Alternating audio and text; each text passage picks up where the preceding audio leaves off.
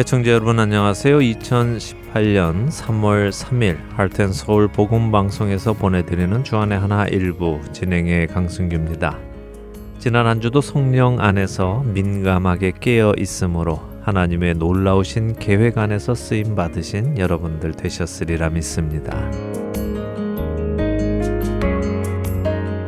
mp3 cd나 스마트폰 앱 혹은 홈페이지를 통해서 저희 방송을 듣고 계시는 분들은 아시겠지만요. 주안의 하나 4부에서는 지난 프로그램들 중에 애청자 여러분들의 신앙에 도움이 되실 만한 프로그램들을 재방송해드리고 있습니다.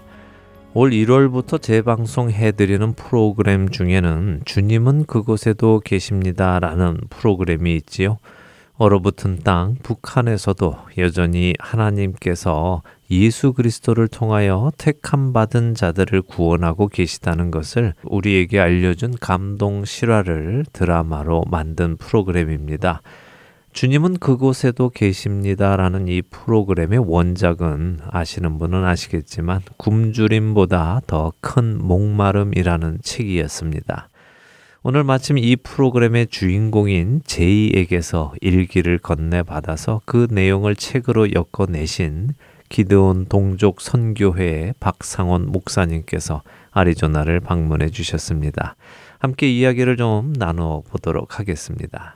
안녕하세요. 안녕하세요. 반갑습니다. 반갑습니다. 예, 오랜만에 아리조나 와주셨습니다. 1년에 한 번 정도는 오시는데. 네, 그렇죠? 이번에는 2년 만에 왔습니다. 그렇죠. 예. 아, 그래도 어떻게 이렇게 저희 재방송 하는지 알고 오셨습니까? 어떻게 딱 시간을 맞춰서 오셨습니까? 글쎄 이 모든 행동들은 하나님께서 가고 오게 하는 거 아닌가요? 그래서 네. 정말 와 보니까 네. 놀라운 일들이 있네요. 그렇죠. 감사합니다. 예, 딱 하나님께서 어떤 것을 계획하고 계신 것 같아요. 우리가 정확히 구체적으로는 알 수는 없지만 지금 하나님께서 저희의 마음을 북한으로 지금 보내고 계시고 우리의 시선을 그쪽으로 보내고 계신 것 같은데 그래서 계속적으로 이렇게 북한의 선교에 대한 마인드를 가지신 목사님들을 보내주고 계십니다. 오늘 또 박상원 목사님을 통해서 우리에게 하나님께서 해주시고 싶은 말씀은 어떤 말씀인가 기대가 됩니다. 예, 네, 첫 찬양 듣고 와서요. 박상원 목사님과 계속해서 말씀 나누어 보도록 하겠습니다.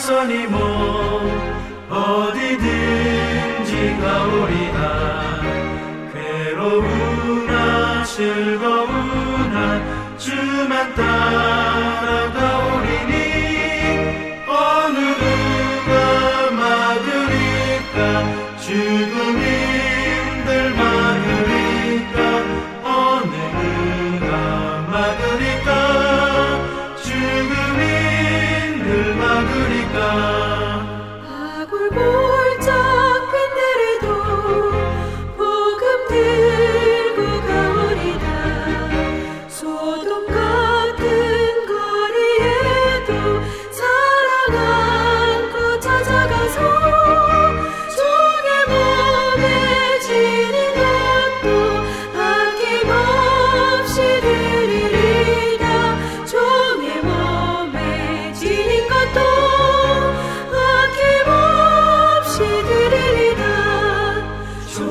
영광 모든 권세 주님 홀로 받으소서 멸시 천대 십자가는 제가 지고 가오리다 이름 없이 빛도 없이 감사하며 섬기리라 이름 없이 빛도 없이 감사하며 섬기리라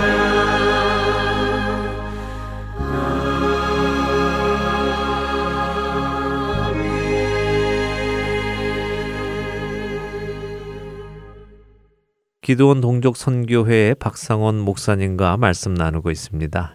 자, 그동안 많은 이야기가 있었을 겁니다. 아마 2년 전에 저희 방송 나오셔서 당시 이야기를 해주셨어요. 그리고 이제 영화도 제작 중일 것이고 여러 가지 이야기를 통일에 관한 비전을 그때 함께 나눠주셨는데 지난 2년 동안 또 어떤 일들이 있었는지 좀 나눠주시죠. 우리나라는 1,500명이나 되는 선교사님들이 1885년부터 1940년대까지 1,500명이나 되는 미국, 영국, 기독교 국가에서 파송된 그 선교사님들의 눈물과 기도와 진짜로 순교 이것 때문에 이 나라가 이렇게 지탱해 올 수 있었다 하는 것을 항상 말씀을 하시고 그 짧은 시간에 1,500명이나 되는 선교사분들이 오셔서 그렇게 자신들의 삶을 불살르셨군요. 그렇습니다. 그래서 저도 작년에 왜 우리가 영화 서서평이라고 하는 영화가 나왔잖아요. 그래서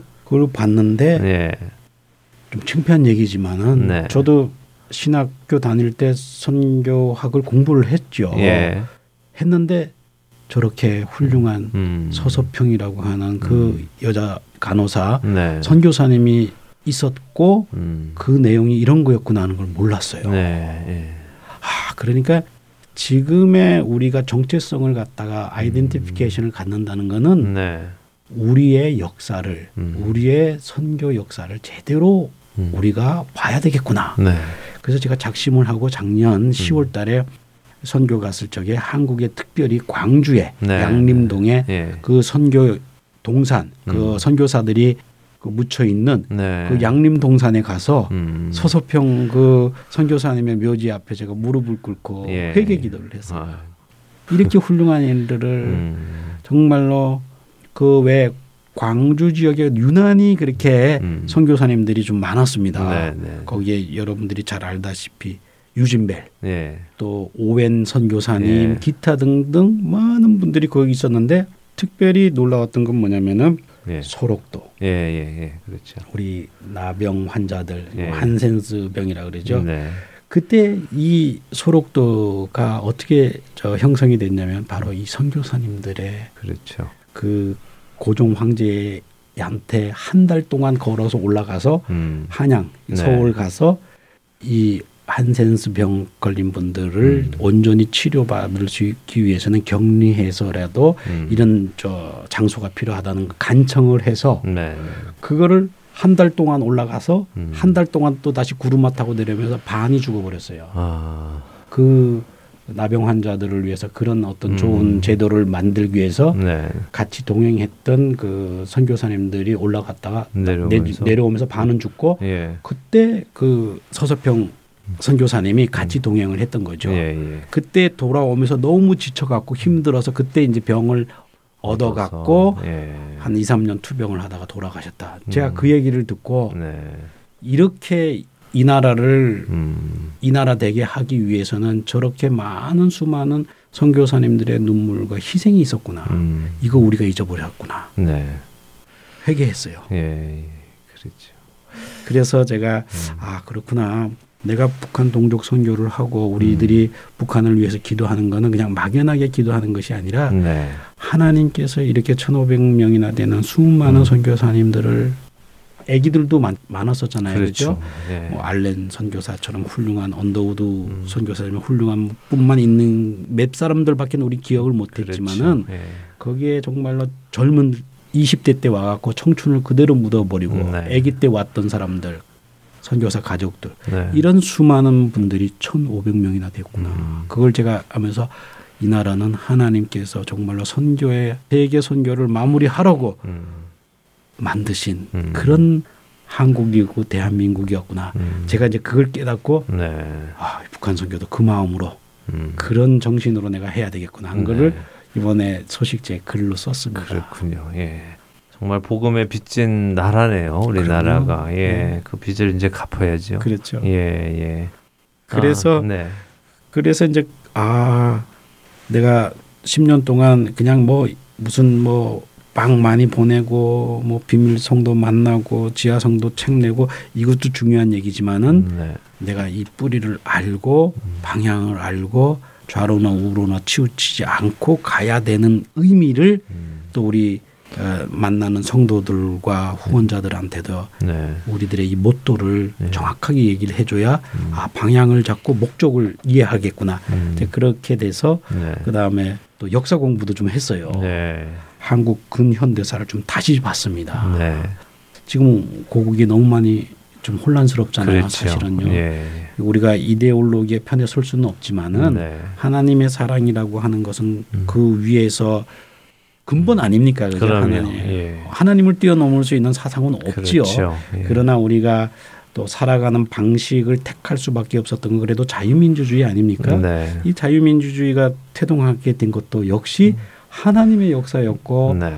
우리가 기도하고 선교사님들이 뿌려놓은 씨앗 때문에 24개국이나 되는 나라들이 대한민국을 보호하려고 네. 참전했고 그들이 정말로 다 무덤에 묻히고 네. 수많은 희생을 갖는데 그 위에 바로 하나님께서 우리나라 대한민국을 건국하실 적에 네. 그 처음에 우리나라 국회에 혹시 그 속기록에 네, 네. 제일 첫 문장이 뭘로 시작됐는가 궁금하잖아요. 네. 알고 봤더니 그 이윤영 의원이라고 하는 분이 네. 평양에서 이렇게 북한에서 넘어오신 목사님이었어요. 네. 그 목사님 의원인 이윤영 의원께서 네. 하나님 감사합니다 하는 기도문이 우리나라 국회 속기록에 처음 기록되어 있다고 하는 그 제가 문서를 보고 첫 줄이 네. 예, 하나님께 감사 기도를 네. 시작했다. 네. 국회 개원을 하는데 네, 네. 아 그렇구나. 이 나라는 하나님에 의해서 그리고 기도문 말미에 뭐라고 적혀 있냐면은 네. 하나님 이 우리가 이렇게 누린 이 축복을 네. 세계 평화를 위하여 우리 민족의 통일을 위하여 계승할 수 있게 하옵나이다. 그렇게 끝나요. 예. 그러니까 우리는 결국에 이게 북한 선교하는 것도 바로 하나님의 명령이었구나. 이게 정치적인 명령이었고 경제적인 명령이었고 바로 복음적인 명령이었구나 네. 하는 것을 이제 그때 제가 깨닫고 아, 이 일이 이제 10년째 됐지만 아, 이 목적과 의미를 알고 더 힘있게 나아갈 수 있는 네. 그런 방향을 찾는 학습이 저한테도 됐다고 하는 것이 네. 너무나 감사하고 예. 그래서 이제 영화 만드는 일도 네. 그렇게 진행될 수 있었습니다. 그렇군요. 네. 예, 예. 영화 얘기가 나왔으니까요. 예, 영화가 원래 계획하고는 조금 많이 변화가 네, 그렇습니다. 됐죠. 예. 네, 네. 그 원래 굶주림 지금 우리가 알고 있는 그 하나님 그곳에도 계십니다. 이게 대작입니다. 그렇죠. 어마어마한 대작이고. 근데 한국의 실정이야 요즘에 어떻게 됐냐면은 네. 문학의 자체도 네. 약간 좀 이렇게 서로 자신들의 성향에 네. 따라서 이게 개봉이 되고 네. 안 될 수도 안 있고, 될 수도 있고. 뭐 예. 이렇게 돼버렸어요. 어떻게 네. 이렇게 상황이 돼갖고 네. 우리 그 윤학렬 감독이라고 하는 영화 감독님이신데 네. 윤 감독님께서 네. 요거를 가기 전에 네. 먼저 요즘에 좀 작년 재작년에 핫 이슈처럼 좀 북한 선교할 때 떠올랐던 게 뭐냐면 이제 원비어 네. 또 임현수 목사님 네. 그리고 임 목사님 말고도 많은 한국 선교사님들이 케네스 베나 네. 풀려 나왔지만 아직도 예.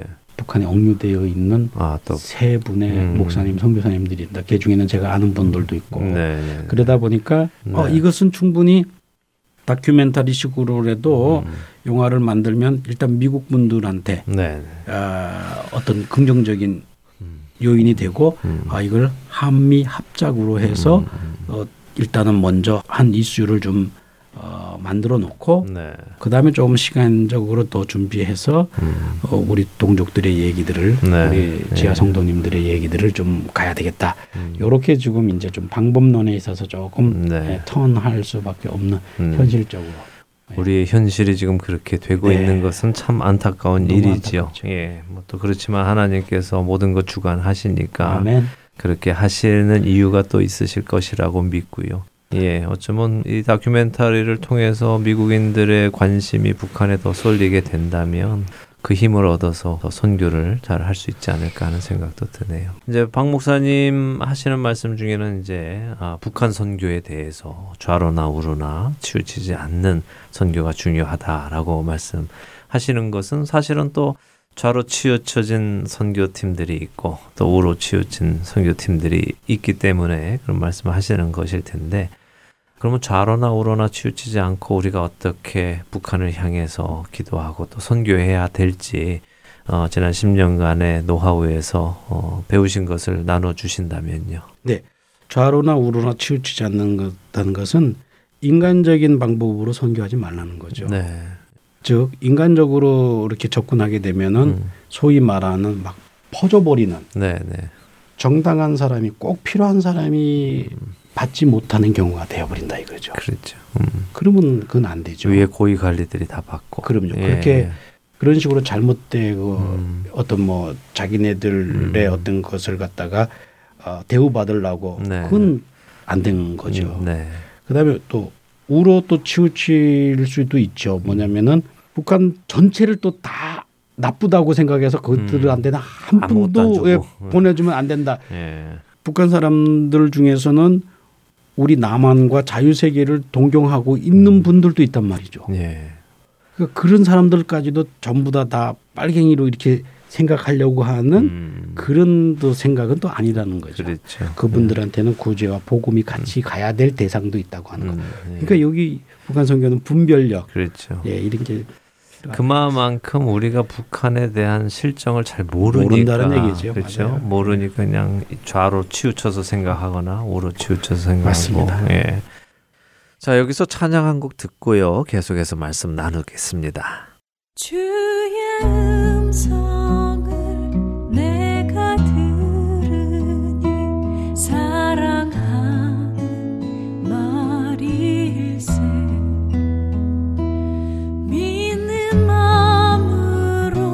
주께 가오니 나를 영접하소서 내가 매일 십자가 앞에 더 가까이 가오니 구세주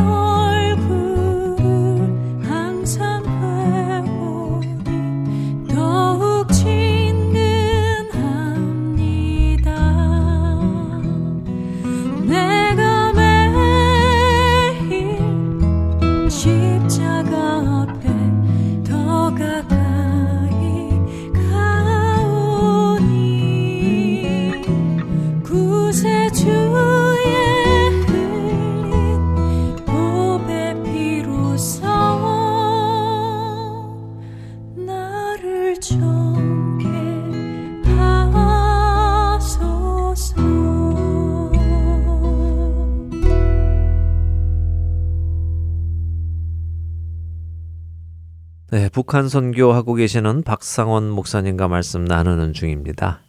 19세기 유명한 독일의 신학자 하이데거가 말하기를 앞으로 기독교가 살아갈 좀 더 많이 전파력이 강해질 수 있는 것은 문화의 콘텐츠에다가 기독교의 내용을 담아서 네. 세상에게 접근해라 이런 말씀을 했어요. 네. 예, 예. 작년부터 저희들이 그 대북 선교 라디오를 단파, 네, 네, 네. 그 라디오를 지금 전달하고 있습니다. 네. 뭐 알다시피 그 비밀리에 전달하는 거 아니에요? 그렇죠. 예. 그 알다시피 참 하나님께서 이 자연 세계를요 기가 막히게 만들어 놓은 이유 중에 하나가 네. 해가 떨어지면 밤에만 그 대기층에 전기층이 흘러요. 네. 그러면 이 단파 라디오는 네. 그 전기층이 딱 형성될 때 들을 수 있게끔. 그때만. 예. 그리고 이것도 아침이 되면 못 듣게끔. 없어지고. 예. 그러니까 밤에 열심히 우리 저 방송 기독교 방송 복음 방송 들을 수 있도록 그렇게 하는 용도로 만들어서 지금 예. 보내고 있습니다. 이야, 그게 얼마 정도나 들어가고 있습니까? 그거 뭐 한 대 30불인데 예. 예, 열심히 지금 보내고 있습니다. 그거 뭐 적지 않은 돈인데. 네. 예. 귀한 일 하고 계시네요. 네. 예, 뭐 유통 과정이나 이런 거는 우리가 알면 안 되죠. 방송으로 나가면 안 되고. 네, 그거는 예. 비밀리에 네. 그 중국 상인들이 네, 네. 수고료 조금 받으면 정확하게 전달하고 그렇구나. 정확하게 전달했다고 예. 보고 우리는 직접 못 합니다. 그렇죠. 그거 하다가 많은 분들이 잡히고. 그러니까 우리가 그렇죠. 좀 지혜롭게 네, 아 네. 중국 상인들은 이때를 위해서 이렇게 남겨놨구나. 네. 요셉이 팔려서 애국 궁전으로 들어갈 때까지는 미디안 상인이라고 하는 사람들이 필요했듯이 그렇군요. 예. 지혜가 필요합니다. 그렇네. 예. 하나님께 늘 구하면서 그 사역을 차근차근 해나가면 하나님의 때에 반드시 복음을 들었던 사람들이 밖으로 빛 앞으로 나오면서 북한의 정권도 무너질 때가 가까이 왔다는 느낌이 많이 듭니다. 네, 그렇습니다. 예. 그래서 자꾸 사람들 하나님께서 우리 남북한의 이슈를 자꾸 세계적으로 뉴스화시키는 것도 네네. 자 너희들 봐라 내가 어떻게 이 남북한을 네. 내 것으로 만드는 거 너희들 눈으로 똑똑히 봐라 네네. 그런 사인 같아요. 예. 예. 자 그러면 이제 우리 청취자 여러분들은 무엇을 위해서 좀 더 구체적으로 기도를 하면서 이 선교 사역을 도울 수 있을까요? 우리 교회들이 그냥 얼마나 많습니까? 네. 교회들 전체가 다 떠갖고 휴전선으로 날아가면 얼마나 더 좋겠어요.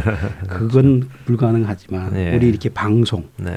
우리 방송해 주는 거 제가 USB로 다시 만들어서 네. 그거 전달하면은 전파는 휴전선이 아니라 국경도 넘어가고 그렇죠. 저 지하에서 숨어서 기도하고 있는 지하 성도들의 귀에까지 들어갑니다. 그래서 네. 제가 그 USB 또 라디오 네. 이런 거를 지금 열심히 지금 전달하고 있으니까 여기에 관심 있는 분들은 여기에 동참할 수 있고 네. 그다음에 뭐 북한 동족 어린이들 한 달에 5천 개씩 영양빵을 저희 중국 현지에서 만들어서 네. 돈은 절대로 안 집어넣고 네. 낙빵만 네.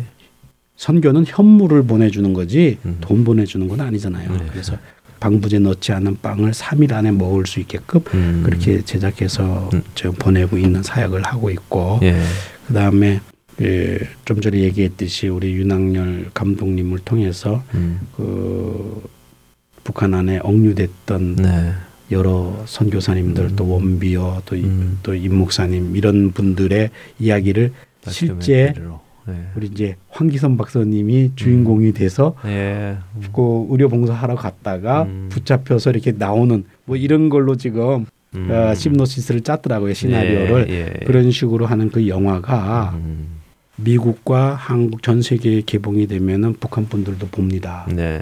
이분들이 자유와 사랑 이 진실을 지금 추구하고 있고 서방 사회에 대해서 외부 세계에 대해서 알고 싶어하는 것이 지금 계속 파급해서 들어가고 있구나. 네. 볼 수 있다 이거죠. 그래서 네. 자신들의 얘기를 제2의 이야기같이 자신들의 그 아픔과 고뇌를 박보검, 뭐 안성기 뭐 이런 자기네들도 익히 알고 있는 배우들. 예, 네. 한국의 배우들이 자신들의 얘기를 해준다고 생각해 보세요. 네.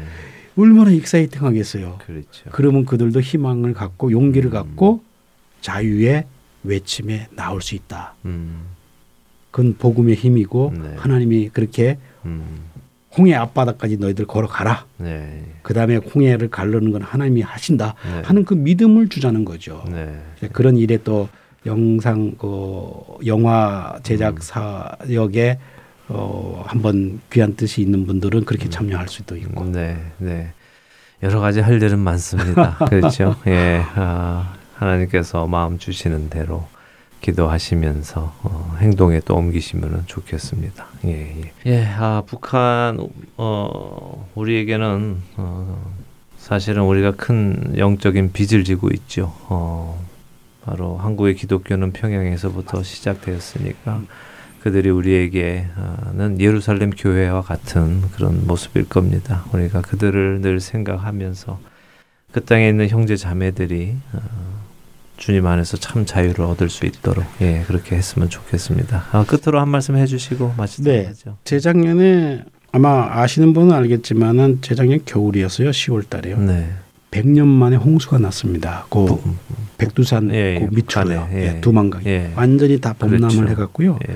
북한뿐만 아니라 우리 조선족들이 살고 있는 중국 땅에도 완전히 다 저희 초소교회들이 비밀교회들이 다 잠길 정도로 네. 그래서 도와달라고 요청이 와서 그때 아이들 내복 그다음에 비상식량 네. 양말 장갑 월동 그 장비들을 한 트럭분을 준비하러 중국에 갔죠. 네. 가서 저희 이제 우리 그 중국 안에 베이스 캠프가 있는데 거기에 이제 빵 공장에서 서로 우리 사역자들하고 이제 나누는 일이 있었습니다. 네. 그런데 작년 재작년 4월 달이죠. 홍수 나기 전에 네. 저희들 그 예배를 드리고 있는 그 교회에 네. 또 남루한 할머니가 오셨더래요. 네. 처음 보는 분이. 그래서 예배 끝나고 어떻게 오셨냐고 물어보니까 북한에서 넘어오신 잠깐 넘어오신 할머니였어요. 네. 비밀성도였어요. 네. 그래서 너무나 이제 할머니가 허리도 구부러지고 남루하시고 예, 저 이제 건강도 해보이지 않고 있는데 우리 그 담당 그 교역자가 물어보니까 네. 자신이 평생을 통일을 위해서 기도를 했는데 이제 나이가 차서 예. 내가 이제 곧 죽을 것 같다. 근데 딱 한번 예배를 제대로 드리고 싶어갖고 목숨 걸고 네, 예배 드리고 싶어갖고 네. 여기 그 연변에 와갖고 예배 한번 드리고 가고 싶어서 왔다는 네. 거예요. 예. 혼자 예배 드렸다는 거예요. 네. 늘 지금까지. 그래서 우리는 뭐 예배 드리는데 뭐 불편함 있습니까? 예. 근데 그 목숨을 걸고 예배 한번 드리려고. 네. 그러면서 할머니가 이제 돌아가시면서 내가 언제 나오는지 모르겠지. 아마 내가 북한 당원으로 가면 죽을 수밖에 없겠죠. 하나님이 데려가겠지만은 네. 그동안 평생 자기가 혼자 드리면서 모아놨던 헌금이라면서 헌금을 내놓고 가시고. 뭐 큰 돈도 아니지만은 예. 거기서 1원, 2원 모아갖고. 네. 할머니 이거 우리가 받을 수 없다고 그랬더니 뭐라 그러시냐면은 내가 통일되면은 예. 통일 헌금으로 바치려고 모아놓은 건데 예. 내가 통일 못 보고 갈 것 같은데 예. 이거라도 내가 헌금을 하고 가야 되지 않겠냐 그러면서 예. 헌금을 하시고 가셨다고 하는 내용을 들으면서 예. 저 땅 안에 예. 정말로 신실한 사람들이 이렇게 기다리고 있구나 하는 거를 제가 듣고 제가 또 정신을 차리게 되고 더 그러네요. 마음을 단단하게 예, 됐습니다. 예, 저희도 네. 정신을 차리게 되고 우리의 예배를 돌아보게 그럼요, 되고 그럼요. 예배가 얼마나 중요한 건지 우리 안에 예배에 대한 예. 간절함이 있는가 그렇죠. 예, 또 다시 생각해보게 됩니다. 네. 아, 정말 과부의 두렵돈이 또 생각이 나고 그렇죠. 그렇게 하나님을 향한 사랑을 가진 분들이 그 땅에 있다는 거 기억하시면서 아멘. 우리가 기도하면 좋겠습니다. 예. 박상원 목사님 오늘도 좋은 말씀 감사드립니다. 저도 나누게 돼서 너무나 예, 기쁘고 고맙습니다. 계속해서 치우치지 않고 하나님께 지혜 구하시면서 북한을 향한 선교 계속해 주시기를 부탁을 드립니다. 감사합니다. 감사합니다. 안녕히 계십시오. 고맙습니다.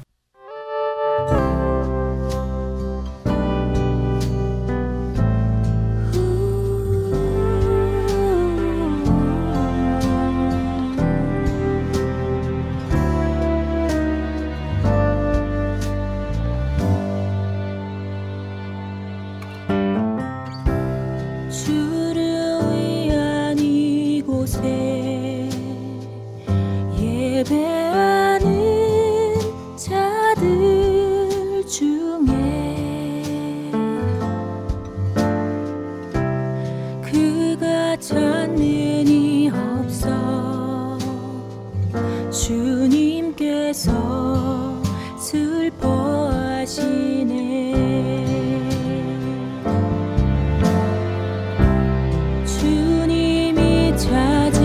하시는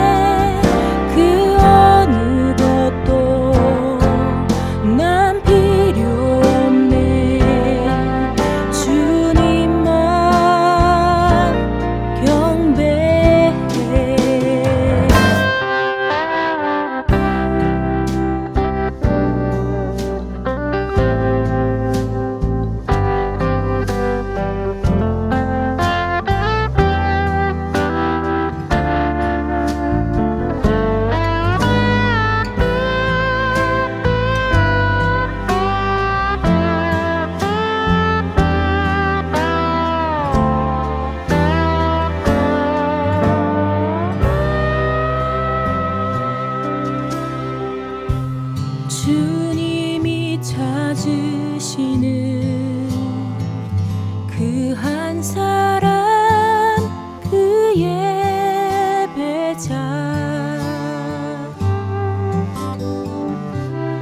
내가 그 사람 되길 간절히 주께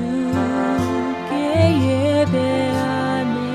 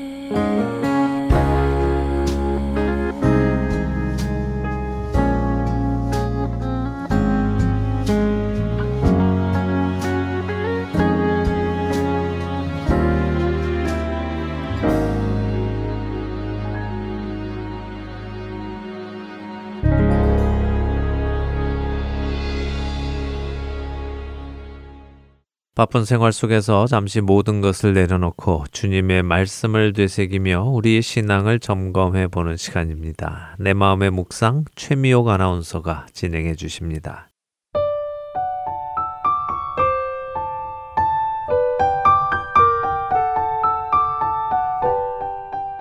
애청자 여러분, 정말 좋은 사람이 되고 싶은데 나는 왜 그렇게 될 수 없을까 하고 고민해 보신 적 있으신가요? 옳지 않은 일을 계속하게 되는 자신이 너무 싫지만 스스로 끊어낼 수 없었던 적도 있으실 거예요. 아마 대부분 우리는 이런 모습이었을 겁니다. 내면 깊숙이 있는 더럽고 추악한 자신의 본 모습을 마주했을 때 이성적으로는 이젠 더 이상 죄를 짓지 말아야지 굳게 마음먹고 돌아서지만 얼마 지나지 않아 결국 그 행동들을 되풀이하고 있을 때 우리는 좌절하게 됩니다. 또한 거룩하신 하나님께서 나 같은 죄인을 결코 받아주실 리가 없을 것이라는 절망감에 사로잡힌 적도 있으실 거예요. 그러나 바로 이때 우린 절대 공감하는 말씀을 떠올립니다. 로마서 7장 24절 말씀이죠. 오호라, 나는 곤고한 사람이로다. 이 사망의 몸에서 누가 나를 건져내랴. 사도 바울의 절규가 바로 나의 것으로 느껴지는 순간입니다. 우리는 죄의 노예였습니다. 끊임없이 결심하고 실패함을 반복하며 죄의 결박에서 자유롭지 못했죠. 그렇게 우리는 우리를 구원하실 예수 그리스도가 필요한 것입니다.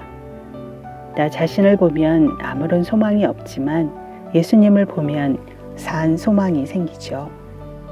이제는 내 안에 계시는 그분으로 인해서 더 이상 죄인의 옷을 입고 살지 않아도 됩니다. 그분 안에서 우리는 진정한 자유와 평안 그리고 기쁨을 얻게 됩니다. 예수 안에 있을 때만 말이죠. 이렇게 예수님 안에 있게 되면 우리의 가치관과 인생의 목표 역시 바뀌게 됩니다. 우리 육신을 기쁘게 해주기 위해 살던 사람이 이제는 주님을 기쁘시게 하는 삶을 살기 원하게 되고요. 바로 그 이유로 그때부터 점점 죄를 선택하지 않는 삶을 살아가기 위해서 노력하는 나를 발견하게 됩니다. 예수님께서는 요한복음 14장 23절에서 이렇게 말씀하십니다. 예수께서 대답하여 이르시되 사람이 나를 사랑하면 내 말을 지키리니 내 아버지께서 그를 사랑하실 것이요 우리가 그에게 가서 거처를 그와 함께 하리라. 사랑하는 애청자 여러분, 여러분은 누구를 보고 살아가고 계십니까? 죄인인 자신의 모습을 바라보며 사망의 사슬에 묶여 살아가시겠습니까? 아니면 예수 그리스도를 바라보심으로 죄에서 자유한 복된 삶을 누리시겠습니까? 선택은 여러분 몫입니다. 주님, 주의 능력으로 우리를 영원한 죄의 결박에서 자유롭게 하심을 감사합니다. 저희가 주의 진리 안에 거하며 언제나 주의 뜻에 순종하며 주를 높이며 살아갈 수 있도록 인도하여 주시옵소서. 예수 그리스도의 이름으로 기도드립니다. 아멘.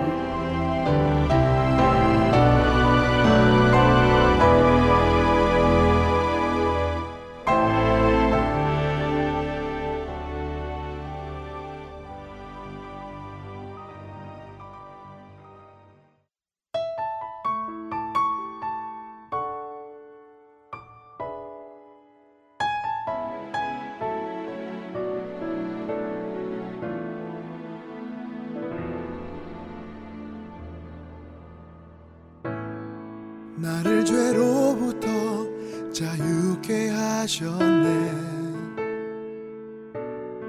시험을 이기고 승리를 얻었네. 갚을 수 없는 사랑으로 나를 채우시네. 할렐루야. 주 보혈 능력이 또다. 주의 보혈 능력이 또다. 주의 피 믿으오. 주의 보혈 그 어린 양의 매우 귀중한 피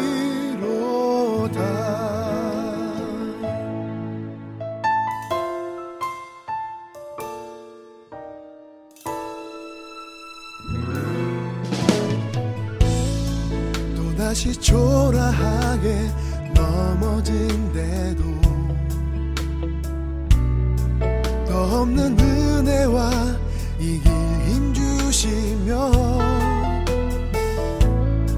갚을 수 없는 사랑으로 나를 채우시네. 할렐루야.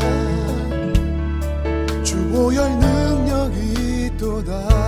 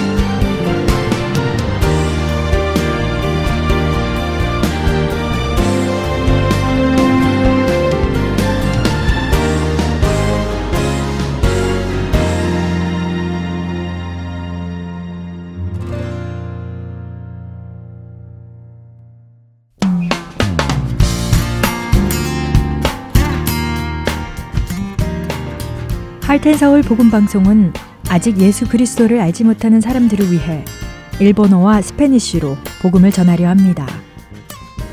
어둠 속에서 빛을 찾지 못하는 그들에게 참 빛이신 예수 그리스도의 복음을 전하는 이 사역에 번역으로 동참하실 분들은 Heart and Soul 복음방송 전화 602-866-8999로 연락주시기 바랍니다.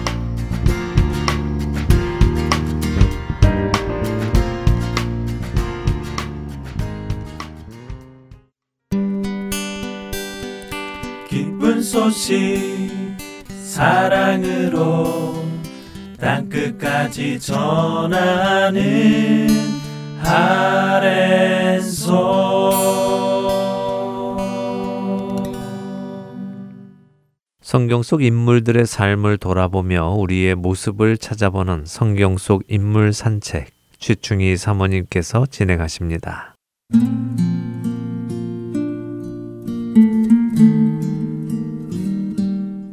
안녕하세요, 애청자 여러분. 지난 시간 우리는 배은망덕한 나발을 향한 다윗의 분노의 감정에 대한 이야기를 나눴습니다. 오늘은 나발과 그 집안 남자들을 몰살하기 위해서 400명의 무장한 부하들을 이끌고 나발을 향해 달려가던 다윗에게 어떤 일이 일어났는지 지난주 내용 그 다음 이야기를 나눠보고자 합니다. 오늘 성경 속 인물 산책에서 여러분과 제가 만날 인물은 바로 나발의 아내 아비가일입니다. 오늘의 제목은 은쟁반에 아로새긴 금사과입니다. 여인이 나타난 것은 그때였습니다. 다윗과 그 무리가 산비탈을 거의 다 내려가고 있을 즈음에 맞은편 산길에서 한 여인이 나귀를 타고 내려오고 있었습니다. 여인은 다윗을 보자 황급히 나귀에서 내려 다윗에게 달려와 얼굴을 땅에 대고 절을 합니다. 내 주 다윗이여, 이 죄악을 내게로 돌리시고 이 여정의 말을 좀 들어주십시오. 저는 나발의 아내 아비가일입니다. 제 남편은 미련하고 불량한 자입니다. 그 사람에게서 무슨 말을 들으셨든지 마음을 쓰지 마십시오. 제가 조금만 일찍 상황을 알았더라도 이렇게 내 주를 섭섭하게 해드리지는 않았을 것입니다. 모든 것이 저의 불찰입니다. 황급히 가던 길을 멈춰선 다윗의 발밑에 엎드린 여인은 얼굴을 땅에서 떼지 않은 채 간곡하게 말을 이어갑니다. 저는 내 주의 소년들이 나발의 수아와 그 양들을 어떻게 주야로 지켜주셨는지 너무나 잘 알고 있습니다. 그런데 이렇게 생명과 재산을 지켜주신 주께 망언을 하고 선을 악으로 갚다니 저희들이 죽어 마땅합니다. 여인은 한마디도 변명하려 하지 않았습니다. 모든 잘못을 깨끗하게 인정했습니다. 가식이나 비굴함이 없는 여인의 진심을 느낀 다윗은 자신도 모르게 여인의 말에 귀를 기울입니다. 내 주여, 당신은 기름 부음 받은 하나님의 종이십니다. 당신은 하나님을 위해 싸우셔야 할 분이십니다. 당신이 하시는 일이 다 하나님의 일입니다. 당신은 원한이나 분함을 갚기 위해 당신의 손에 피를 묻혀서는 안 되실 분이십니다. 지금 하나님께서는 당신의 손으로 피를 흘려 보복하시는 일을 막고 계십니다. 아비가일의 말을 듣는 순간 다윗은 정신이 번쩍 들었습니다. 다윗은 가쁜 숨을 고르며 방금 했던 여인의 말을 다시 떠올려 봅니다. 내 손으로 피를 흘려 보복하는 일을 여호와께서 막으셨다고? 여호와께서 막으시고 계신다고? 하나님께서 나를 막으신다고? 그래, 그렇구나, 하나님께서. 순간 다윗의 마음 깊은 곳으로부터 뭔가 알 수 없는 뜨거운 감정이 솟구쳐 올랐습니다. 그래, 이 여인의 말이 맞다. 하나님께서 나를 막으시려고 이 여인을 보내신 거야. 그래, 하나님께서. 다윗은 나발의 사건이 일어난 처음부터 지금까지 자신이 하나님을 한 번도 생각하지 않았다는 사실을 그제서야 깨달았습니다. 이 일을 하나님께 상의 드릴 생각을 조금도 하지 않았던 자신을 발견한 것입니다. 다윗은 자신도 모르게 여인의 말에 더욱 귀를 기울입니다. 여인은 다윗이 자신의 말에 귀를 기울이자 좀 더 침착하게 말을 이어갑니다. 내 주여, 하나님께서는 반드시 당신을 통해 이 나라를 다시 세우실 것입니다. 사울의 사람들이 당신을 죽이려고 쫓아다니지만 당신의 생명은 하나님께서 하나님의 생명 보자기 안에 싸서 아무도 해하지 못하도록 완벽한 보호를 하고 계십니다. 당신을 죽이려는 원수들을 하나님께서 물맷돌로 던지듯이 던져버리실 것입니다. 여인은 다윗을 왕으로 세우실 하나님의 언약을 확고히 믿고 있었고, 지금도 그 언약을 성취하시기 위해 일하시는 그 하나님을 다윗으로 하여금 깨닫게 해주었습니다. 아비가일은 하나님께서 지금 다윗을 통해 일하고 계시며 그런 다윗을 지키시고 보호하고 계심도 확신시켜 주었습니다. 다윗은 여인이 생명싸개라는 단어를 말할 때 말로 표현할 수 없는 안정감을 느꼈습니다. 마치 자신이 지금 하나님의 품속에 안겨 있는 것만 같았습니다. 원수들의 생명이 물매에 매달려 멀리 던져지는 상상도 저절로 하게 됩니다. 만군의 여호와의 이름으로 라고 외치며 적진의 골리앗을 향해 달려나가던 그 순수하고 열정적인 젊은 시절의 믿음이 다시 되살아나는 듯 했습니다. 다윗의 마음은 어느새 잊었던 그 시절의 용기와 믿음이 다시 솟아오르는 듯 벅차 오릅니다. 여인의 말을 듣는 동안 다윗은 하나님께서 자신의 등을 두드리시며 위로해 주시는 것만 같았습니다. 내 주 다윗이여, 하나님께서 약속하신 대로 내 주를 이 나라의 영도자로 세우실 터인데 지금 공연히 사람을 죽여 손에 피를 묻히신다든지 몸소 원수를 갚으신다든지 하여 왕이 되실 때 후회하시거나 마음에 걸리는 일이 없으시기만을 간절히 바라나이다. 여인의 말 한마디 한마디, 단어 하나하나는 다윗의 마음에 깊이 들어와 스며들었습니다. 흔들리던 다윗, 그의 소명감과 정체성이 다시 새로워지는 순간이었습니다. 다윗은 지금 자신 앞에 엎드려 있는 이 여인이 아니었더라면 어떤 일들이 벌어졌을지 생각하니 순간 아찔해졌습니다. 내가 정신이 어떻게 됐었나? 왜 이렇게 흥분해서 날뛰었단 말인가? 이 일이 한 집안과 그에 딸린 모든 식구들의 씨를 말릴 정도로 그렇게 심각한 일이었단 말인가? 다윗은 스스로도 이해할 수 없고 통제할 수 없었던 자신의 분노의 감정을 생각하며 허탈한 기분이 들었습니다.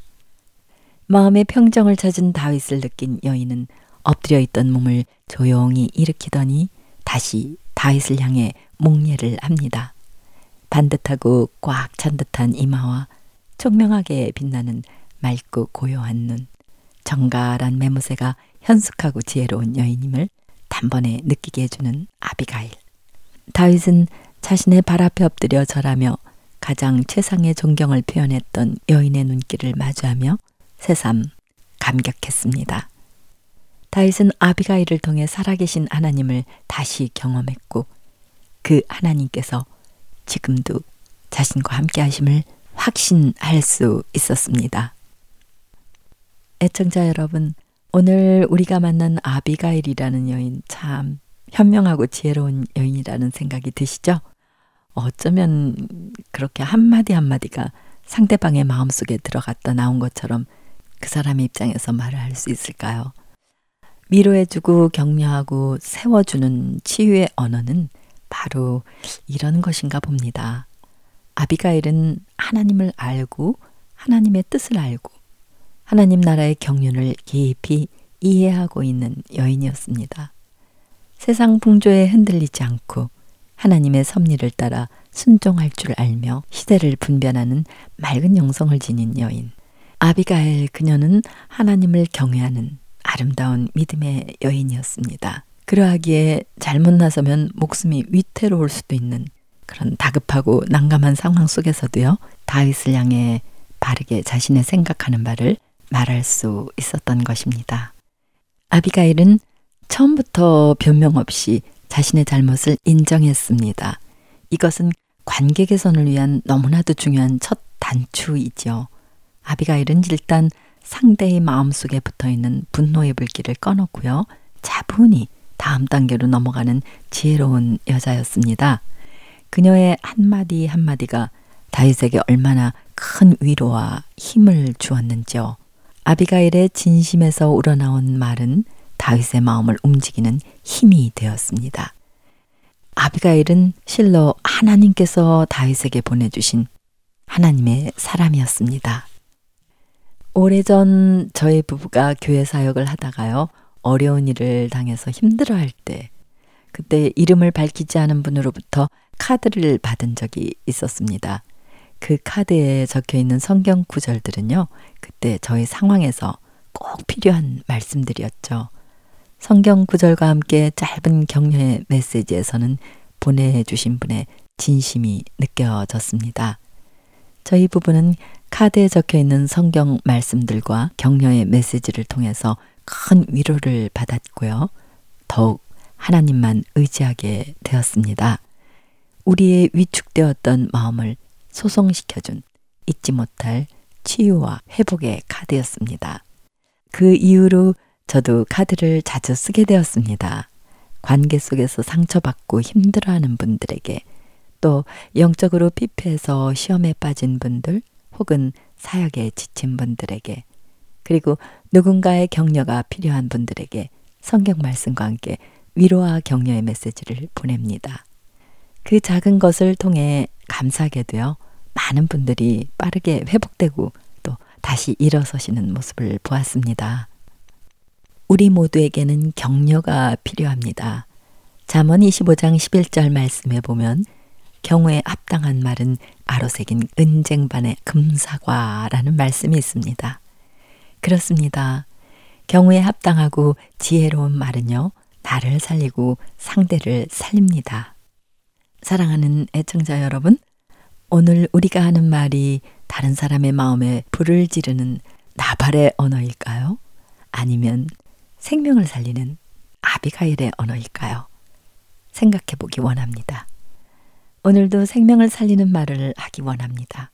치유와 회복의 메시지를 보내기 원합니다. 경우에 합당하고 지혜로운 말로 많은 생명을 살린 탁월한 여인 아비가일. 다윗의 인생 속에 없어서는 안 될 소중한 만남이었음을 기억하면서 여러분의 신앙여정 가운데 아비가일과 같은 지혜로운 분들을 많이 만나시고요. 또 여러분 자신이 누군가의 아비가일이 되시는 축복이 있으시기를 간절히 바랍니다. 성경 속 인물산책 최충이었습니다. 다음 한 주간도 주 안에서 평안하십시오. 샬롬.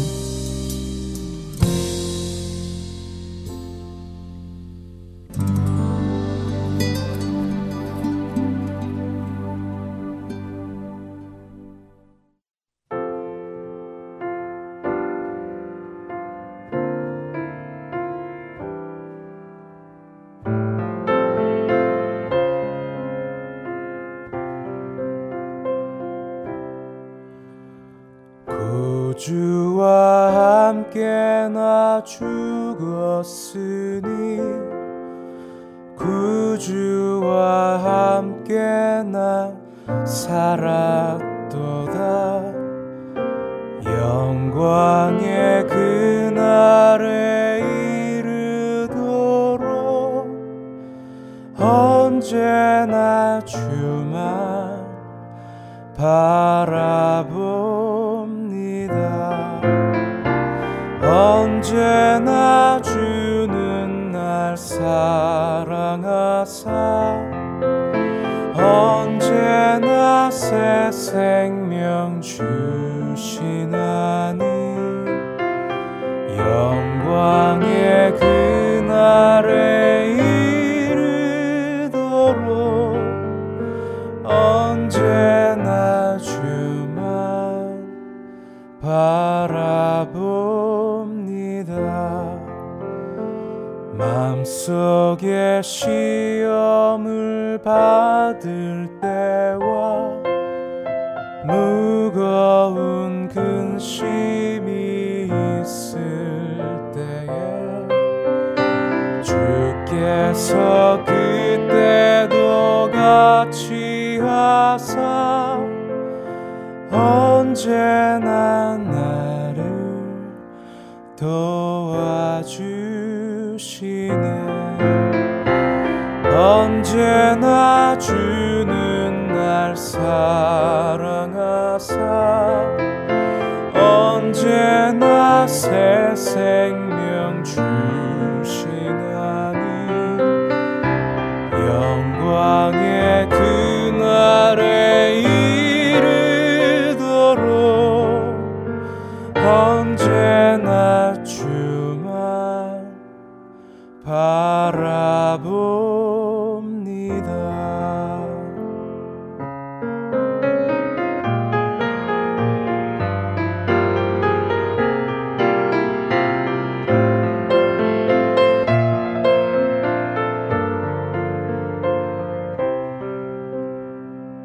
뼈 아픈 눈물을 흘릴 때와 쓰라린 마음으로 탄식할 때 주께서 그때도 같이 하사 언제나 나를 생각하시네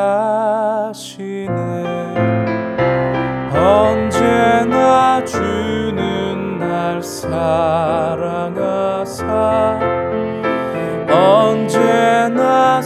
내 생명 주신 하나님 영광의 그날에 이르도록 언제나 주만 바라봅니다.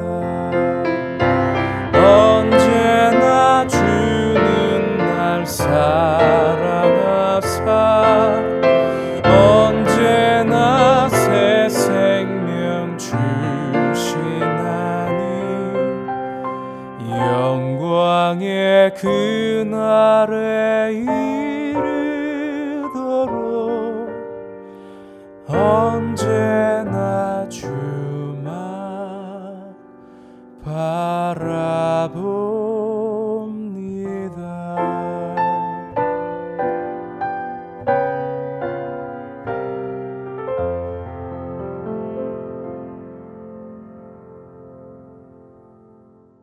지난주에도 말씀드렸지만 최근 이곳 Heart and Soul 복음선교회에 북한 선교와 관련된 분들이 계속해서 방문해주고 계십니다. 하나님의 계획을 우리가 일일이 다 알 수는 없습니다. 그러나 분명 하나님께서는 우리에게 북한을 향한 기도를 준비시키시고 계시다는 것을 알게 됩니다. 사랑하는 애청자 여러분, 오늘 박상원 목사님께서 끝부분에 나누어 주신 북한의 한 할머님의 이야기 기억하시지요? 단 한 번의 예배를 드리고 싶어서 강을 건너 중국으로 넘어오신 할머님, 그리고는 다시 북한으로 돌아가셔서 당신의 죽음을 준비하시는 그 할머님의 이야기가 우리의 마음 안에 남습니다. 우리의 예배는 어떤 예배인가? 누구에게는 평생의 소원인 그 한 번의 예배를 우리는 너무도 의미 없이 쉽게 혹은 가볍게 드리고 있지는 않는가? 우리 안에 하나님을 향한 참된 예배자의 마음이 있는가? 다시 돌아보게 됩니다. 또한 그 땅에서 숨죽이며 살아가는 우리의 형제 자매들, 특별히 그리스도 안에서 한 피를 나눈 천국의 백성들, 그들이 주 안에서 자유하게 하시고 하나님을 마음껏 예배 드릴 수 있는 그날을 위해 기도하는 우리 모두가 되기를 소망하면서 오늘 주안의 하나 일부 여기에서 마치도록 하겠습니다. 함께해 주신 여러분들께 감사드리고요. 저는 다음 주 이 시간 다시 찾아뵙겠습니다. 지금까지 구성과 진행의 강순기였습니다. 애청자 여러분, 안녕히 계십시오. 사망의 그늘에 앉아 죽어가는 나의 백성들 절망과 굶주림에 갇힌 저들은 내 마음에 오랜 슬픔 고통의 멍에에 매여 울고 있는 나의 자녀들 나는 이제 일어나 저들의 멍에를 꺾고 눈물 씻기길 원하는데 누가 내게 부르짖어 저들을 구원케 할까 누가 나를 위해 가서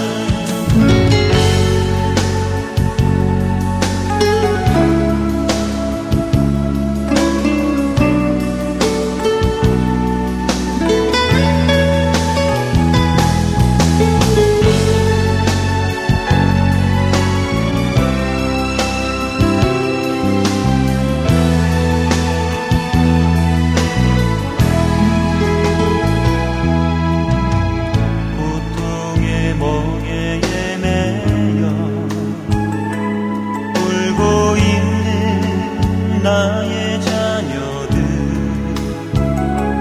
나는 이제 일어나 저들의 멍에를 걷고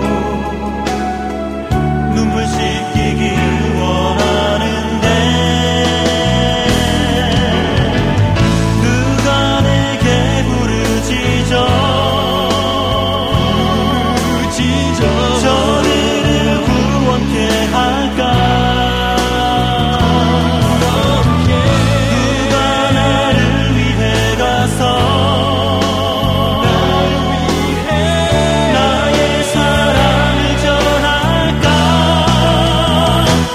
나는